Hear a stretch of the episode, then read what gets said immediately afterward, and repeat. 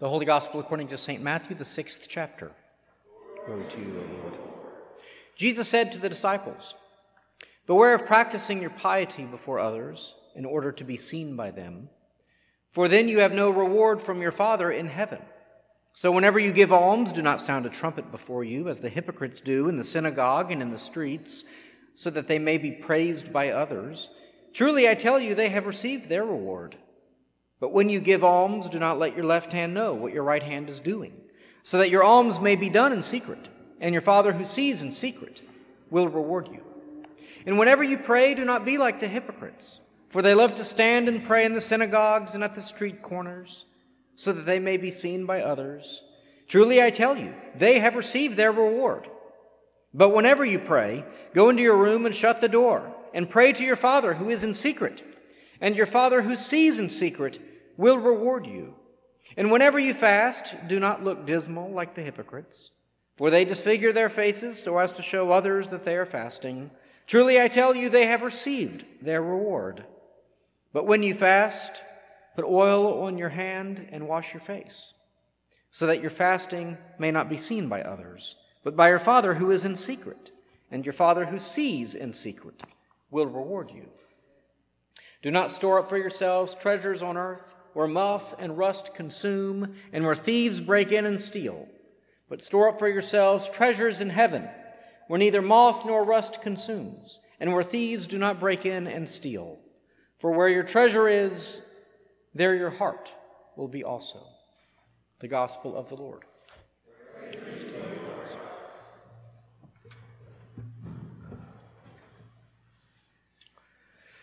Grace and peace to you from God our Father and from our Lord and Savior Jesus Christ. Amen. Uh, as you probably know, and as I was regaling at the uh, dinner table this evening, we have been in England and Scotland for the last couple of weeks. We toured many historical sites, as you can maybe imagine cathedrals and castles and, um, you know, Roman Empire sites, etc. Many years uh, were spanned in the sites you can see in that era, all the way from the Roman times, of course, to World War II and beyond. And in all kinds of locations and in all kinds of ways, the reality of status became clear time and again. In the ancient Roman days, there were, of course, nobles and the slaves who served them. There were spaces accessible to people of high standing, and of course, places forbidden to people of low standing. In England, the kings were those who had sufficient armies to conquer lands, and then, based on land grants, people became dukes or earls, uh, or, you know, were on top of the pecking order. There were certain things that you did or did not do, given your status. Even if you, for example, as a nobleman, really wanted to clean your own chamber pot. Oh no, that would not be allowed. Of course, probably no nobleman would want to do such a thing. But it would simply be not allowed. It's not the sort of thing nobility does. Meanwhile, in the slums, where maybe 16 people lived in a small little room you called a home, it would be the youngest child who would have to uh, take the muck bucket and very unceremoniously take it out to the street and dump it. Look out below! Everywhere you looked, there were symbols and rites that spoke to status. In Jesus' day, status was equally important. Many sought to be uh, highly thought of, to have high reputations. I mean, in a sense, in the ancient world, you know, your reputation was maybe all you had. For people to see you as learned or cultured or faithful or honorable was important. It was so important that many people had no qualms about announcing their piety for everyone to see. They would let it be known that they were fasting or that they were tithing or that they were praying. The revolution that Jesus brought to the world and manifested in the world. Was that status? It's really not that important. Now, if we're honest, this happened more in American culture, I would argue, than the old world because the old world retained a kind of caste system, or at least a class system, even after Christianity had seeped into the land. For example, in theory, the United Kingdom is a Christian nation. The king or queen is seen as the head of the Church of England, though I would say the previous monarch did nothing to stop the Church of England from sliding into heresy. So I'm not sure how much good that does. But so long as status is a part of your, your society, your culture, then these commands that Jesus gives in Matthew 6, they are hard, if not impossible, to obey. Status had to remain important, and it had to be public. That's why it's only in a country or a culture where status symbols have largely been thrown off that Jesus' ethic could more seriously be considered. Now, I'm not saying that in America we don't have status anymore or status symbols. I'm saying that the first people who came to America had very little status for the most part.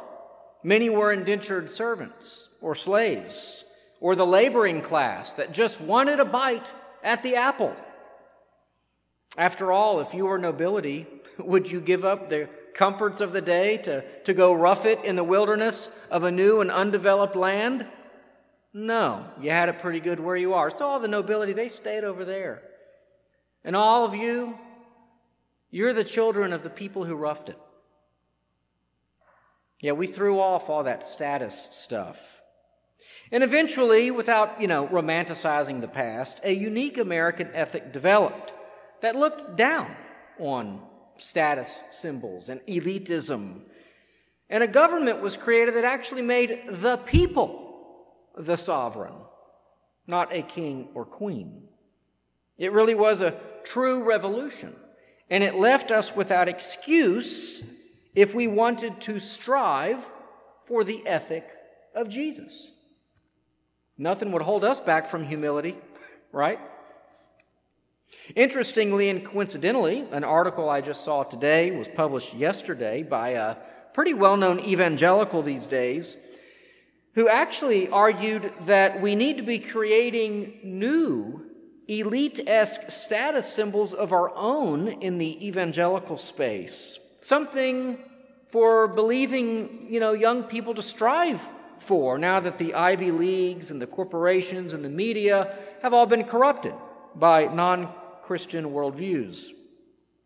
Aaron Renn, whose new book is called Life in the Negative World Confronting Challenges in an Anti Christian Culture, says this quote, In my view, in a negative world, the American church needs to be able to create its own genuinely alternative forms of elite status attainment or else it will always be controlled by the mainstream status system and its values. I guess. I'd rather just leave the world of eliteness behind altogether, if at all possible. But maybe that's impossible.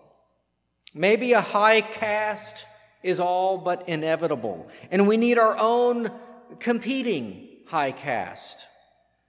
I just can't imagine what that looks like when Matthew says to think nothing of yourself, to not parade your status before others in the public square. We clearly, though, in America still do have status seekers and status symbols. We, we care which celebrities are at the Super Bowl. We care what athletes apparently have to say about things. We turn politicians into modern day uh, royalty, some with dynasties all their own. Either way, Ash Wednesday is a great equalizer. It's the time when the words of Jesus can triumph again, or at least we can be reminded of them. We are reminded that no matter our status, we'll all die. Every Ash Wednesday means we are a year closer to dying. And doesn't it seem like Ash Wednesdays come at a faster clip? Is that just part of what happens when you get older? Kings and queens, well, they could pretend their chamber pots didn't stink, but they could only delay death for so long. Just yesterday, I stumbled on a story about a guy who spends $2 million a year with the hopes of living to 120 years. He takes 102 pills a day, exercises an hour a day, counts every calorie, counts every carb, etc. Anyway.